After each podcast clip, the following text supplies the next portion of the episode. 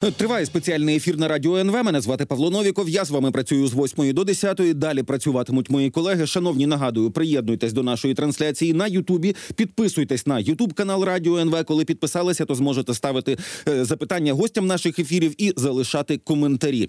Зараз з нами на зв'язку експерт Національного інституту стратегічних досліджень Олексій Їжак. Пане Олексію, вітаю в ефірі. Слава Україні! Героям слава вітаю вас. Вже підтвердили, що обговорювали в е, деяких країнах Європейського союзу, зокрема під час зустрічі в Єлисейському палаці, значить у Франції, в Парижі, обговорювали навіть можливості е, ну, надсилання якихось озброєних контингентів до України. І зараз ну ясно, що консенсусу немає до щодо цього, сказав Еммануель Макрон, але в майбутньому нічого виключати не можна. Я для себе цю фразу перекладаю вважаю інакшими словами, що можливо Еммануель Макрон хотів так трохи налякати своїх колег і сказати: ну, якщо ви боїтеся надсилати армію, що скоріш за все так і є, то давайте вже, хоч якось, вирішимо питання про закупівлю снарядів. Е, такий переклад це дуже це неправильно чи правильно з мого боку. Як ви оцінюєте оце припущення про можливу відправку якихось збройних е, формувань до України?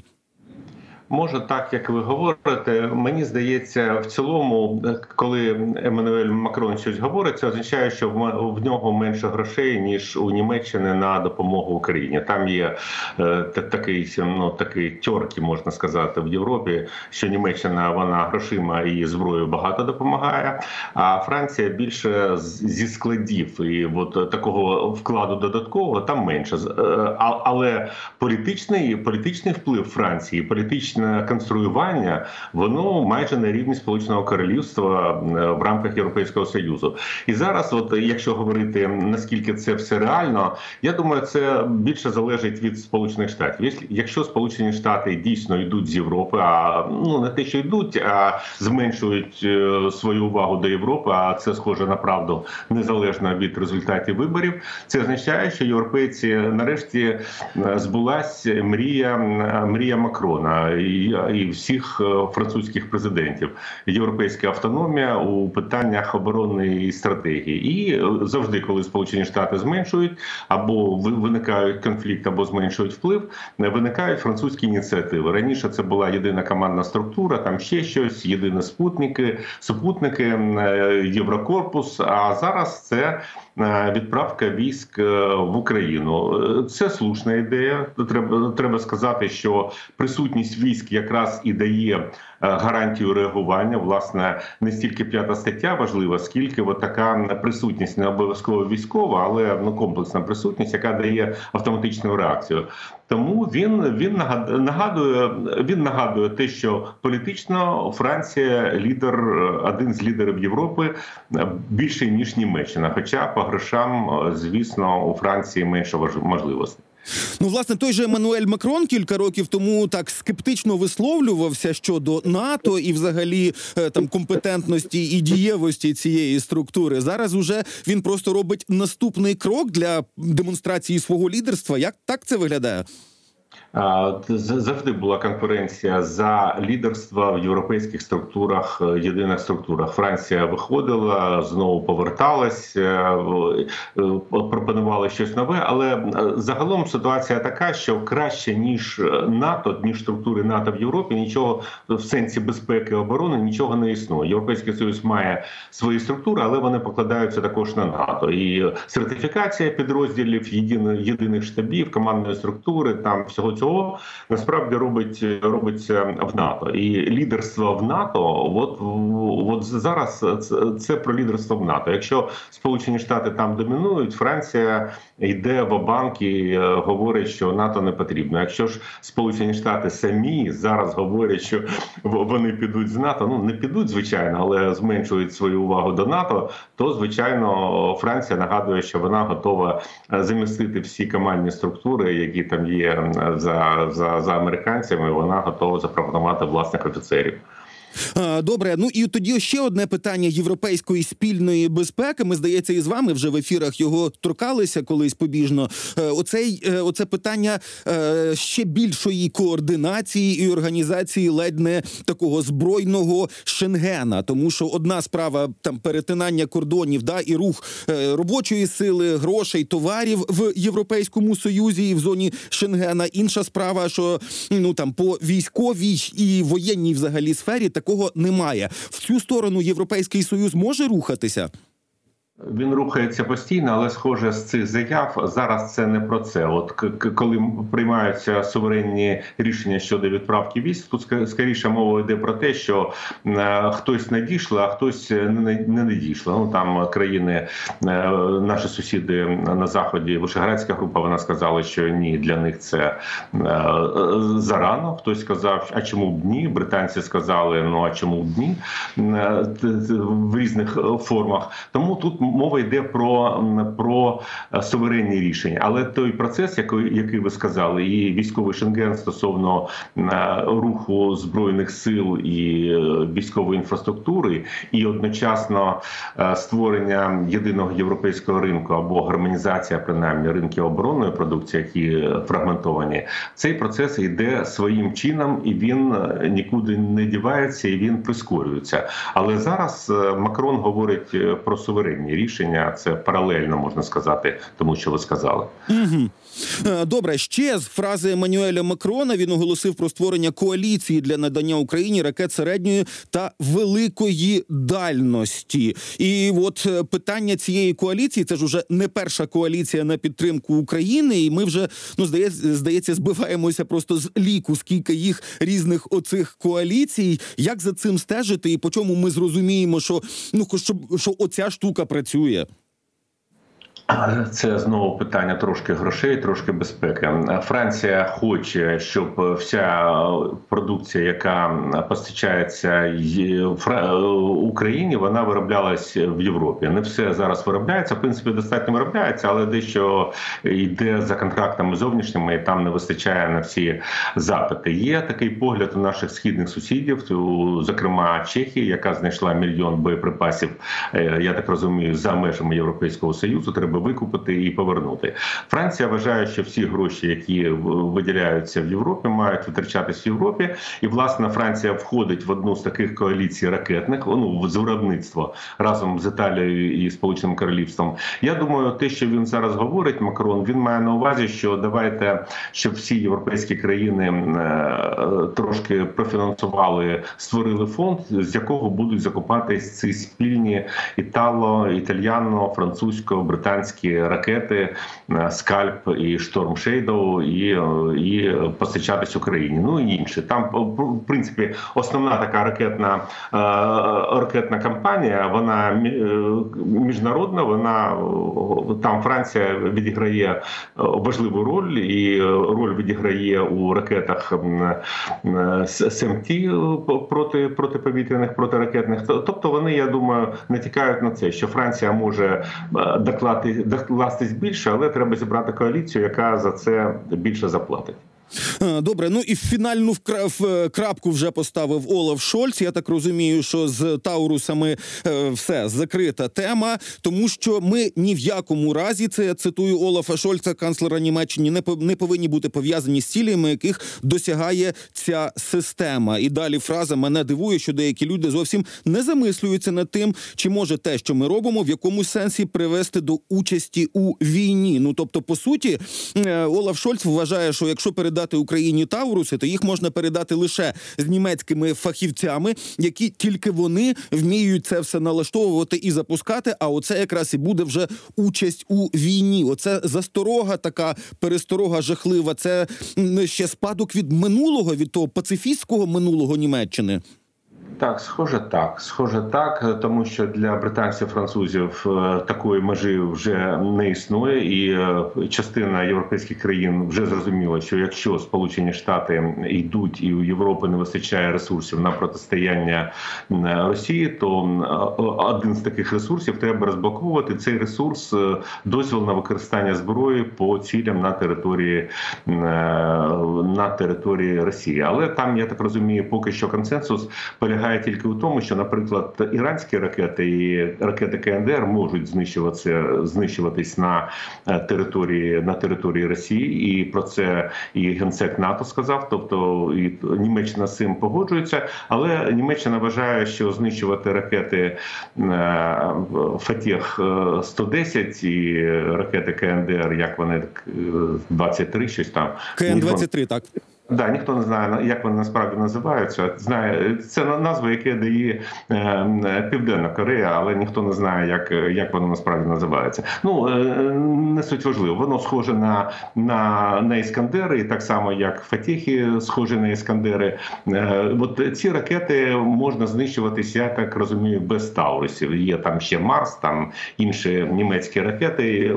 Не ті, ну я, я так розумію, тут Німеччина вважає, що без неї зараз можна обійтись. А все ж таки Таурус це така ударна ракета. Це руйнувати Кримський міст, це руйнувати там іншу таку важливу інфраструктуру. Це БАМ зруйнувати або заводи, якісь зруйнувати на території Росії. От е, під це Німеччина не готова зараз підписуватись. Інші інші вже розглядають такі можливості.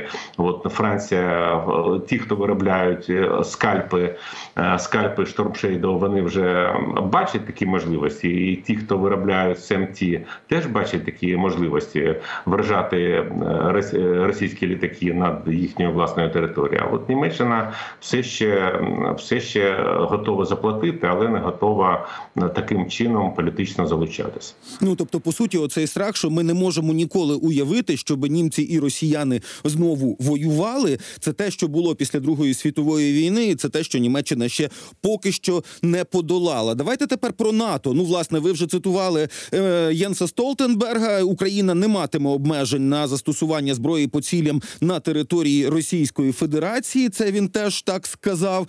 І от НАТО тепер уже остаточно розширилося, тому що навіть парламент Угорщини проголосував, ратифікував заявку Швеції з російського боку. Ну про це особливо не говорять, тому що їм не так пече, що НАТО розширюється. Хоча в своїх публічних комунікаціях і як в поясненні війни проти України вони розказують, що це аби НАТО не поширилося. Вони просто про це забудуть. Мається на увазі росіяни.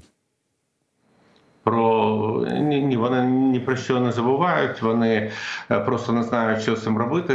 Я думаю, вони думали, що це минеться і якось заблокується за допомогою Туреччини, за допомогою Угорщини. Але НАТО розширюється. Росіяни демонструють, що вони до цього готові. Вони створюють, е, е, створюють е, знову розділяють, е, як він називався, північно Північний військовий округ зараз створюють Ленінградський окремий. Ну, створюють знову повертають Ленінградський е, округ, ем, а знову ж таки передають командування із північного флоту, який ядерний мав із, із е, безпосередньо із Сполученими Штатами Канадами воювати через льодовий і океан. А зараз знову ці ресурси на Балтику, знову, начебто, на північ Європи, і знову командування. Ну, в принципі, я думаю, тут більше поки що демонстрації, тому що зараз мова йде про генеральські посади. Якщо створюється ще один округ, розділяється, це означає, що збільшується кількість генеральських е, посад. Вони в принципі розуміють, що з того боку уж на Росію ніхто нападати не збирається, Е, але імітувати е, проблему вони повинні. І імітувати проблему вони при- принаймні гібридно. От принаймні хтось має займатися питаннями створенням проблеми біженців, які там з Сирії опиняються на кордонах із, із, із Фінляндією. От е, під це створюється округ. Вони демонструють, що вони можливо щось туди перекинуть, але у будь-якому разі зараз вони все ж таки е, не готові серйозно щось. У них немає ресурсів. І якщо повертатись навіть до Німеччини, там е, та там от Німеччина не готова стріляти по території е, Росії, але захищати країни Балтії і можливо Кьонігсберг е, у майбутньому вони готові. Вони там розмістили все ж таки е, на постійній основі свою бригаду в країнах Балтії, здається, в Латвії. Е, Тобто вони готові е, захищати, але йти у наступ на території Росії вони не готові. В принципі, росіяни це розуміють, що на їхній території нічого не будуть, тому можуть поки що обмежитись такими створенням додаткових генеральських посад. Угу, навіть так. Ну це цікаво, коли люди отримують нові посади, значить чимось зайняті. Якщо вони зайняті там, то вони не зайняті в Україні. Хоч в цьому знайдемо певний позитив. В інституті вивчення війни американському теж пишуть, що Путін готується до широкомасштабної війни проти країн НАТО. І от днями я дивився інтерв'ю з Веслі Кларком, який серйозно розказував про те, що в самому НАТО були дискусії, і не було спільної думки про те, ну добре, а якщо маленький населений пункт, ну умовно Даугавпілс, да, це Латвія, це якраз на кордоні з Російською Федерацією, російськомовне переважно місто. Е, от якщо туди зайдуть росіяни, а ми готові як НАТО за це воювати. А хто взагалі буде вмикати п'яту статтю? Я так розумію, що оці всі сумніви, хто за кого готовий вступатися, ну вони Путіну теж відомі. Да, звичайно, відомі, але я думаю, з тих часів, коли Веслі Кларк був е, е, мав доступ до е, оперативної інформації, там вже багато чого змінилося. І це, питання, чи готові ви воювати за Данців російське, воно трошки застаріло, тому що всі розуміють так, так зрозуміло, що Сполучені Штати можуть не зреагувати. Трамп так точно не зреагує, дасть Путіну там тиждень на окупацію цього невеличкого містечка, десь в Латвії не буде, буде блокувати і буде, е, буде затягувати. Але німці, я нагадаю, розмістили на постійній основі. Це на додаток до ротаційних сил, які різні країни НАТО розміщують в країнах Балтії. І е, там авіація залітає, вилітає. Але зараз і вже і на постійній основі здається, е, Фінляндія, Швеція також там будуть щось на постійній основі. От частина країн гарантовано зреагує. От це точно.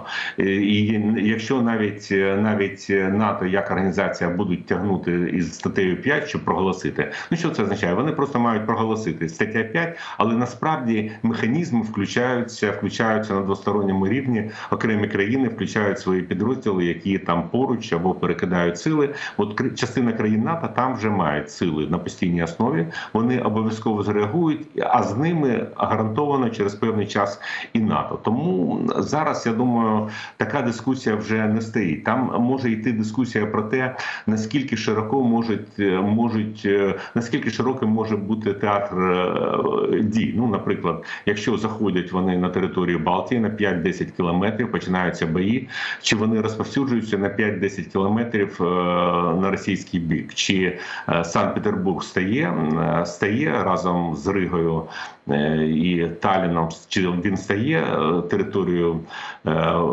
військових дій у- частину ескалації, чи ні? Тут я думаю, можуть бути дискусії, але в тому, що вони зреагують і самим серйозним е, способом вони зреагують, це точно. І я нагадаю, що в новій стратегічній концепції НАТО, яка була прийнята два ро- д- півтора роки тому ну, влітку 22-го року, там сказано, що гібридна операція російська проти ну, взагалі гібридна операція, велика гібридна операція проти країн НАТО дорівнюється збройному нападу. Тому зараз це вже не пройде. А нас там нет, а вони не у тій формі. Це не пройде. Якщо загроза буде реальна військово великого масштабна, там система зреагує.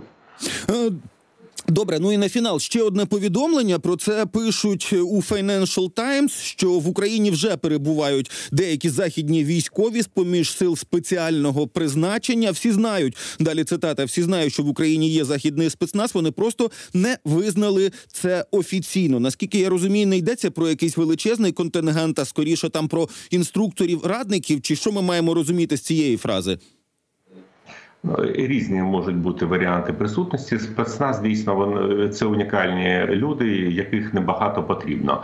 Я- Я думаю, тут е, оці дискусії стосовно розміщення військ вони важливі і для нас, і для європейців, тому що а ми готові, щоб у нас тут була, скажімо, десь е, база угорських е, військ або польських сил, або щось таке. Ну тут це складне питання, але е, коли мова йде про спецназ, про фахівців із зброї, про інструкторів, там не потрібно створювати базу, і е, немає такого місця екстериторіального, де висить інший стяг, і е, за іншими уставами військові проходять службу. Е, Тому такого таке є. От така присутність є. Вона буде комплексною, вона буде збільшуватись, і збільшуватись у тому числі за рахунок оборонної промисловості. Але от питання власне такого формального розміщення військ на якихось там базах, ну воно дискутується. Я думаю, це питання не тільки для до наших партнерів, але і до нас. Тут потрібно збирати соціологію. А ми е, самі до, до готові до цього чи ні? Ну і напевно якісь законодавчі зміни, чи принаймні рішення про запрошення, тому що коли е, війська іншої країни заходять до нашої, то це напевно має якось іще й юридично бути закріплено. Я ж правильно розумію? Стаття 17 Конституції, наскільки я розумію, там пункт 3 е, заборонено розміщення е, інших військ. А були перехідні положення, в яких було написано, що Чорноморський флот може е, розміщуватись. Перехідні положення. Треба це звичайно врегульовувати, змінювати. Але е, та така присутність, яка не може розглядатись, може верніше не розглядатись як присутність іноземних військ на постійній основі, як там записано в конституції. Ну така присутність може бути на, на, на ротаційній основі е, підрозділи е, спецназу. Тобто, якщо немає такої бази, де з дитсадочками і, і е, медичними закладами постійно розміщуються іноземні війська, таке може бути. Ну, власне, так само як запрошували, наприклад, на період проведення якихось міжнародних навчань. Таке вже Україна проходила. Дуже дякую вам за розмову. Експерт Національного інституту стратегічних досліджень Олексій Їжак був з нами на зв'язку. Шановні, зараз коротка пауза. Новини і продовжимо.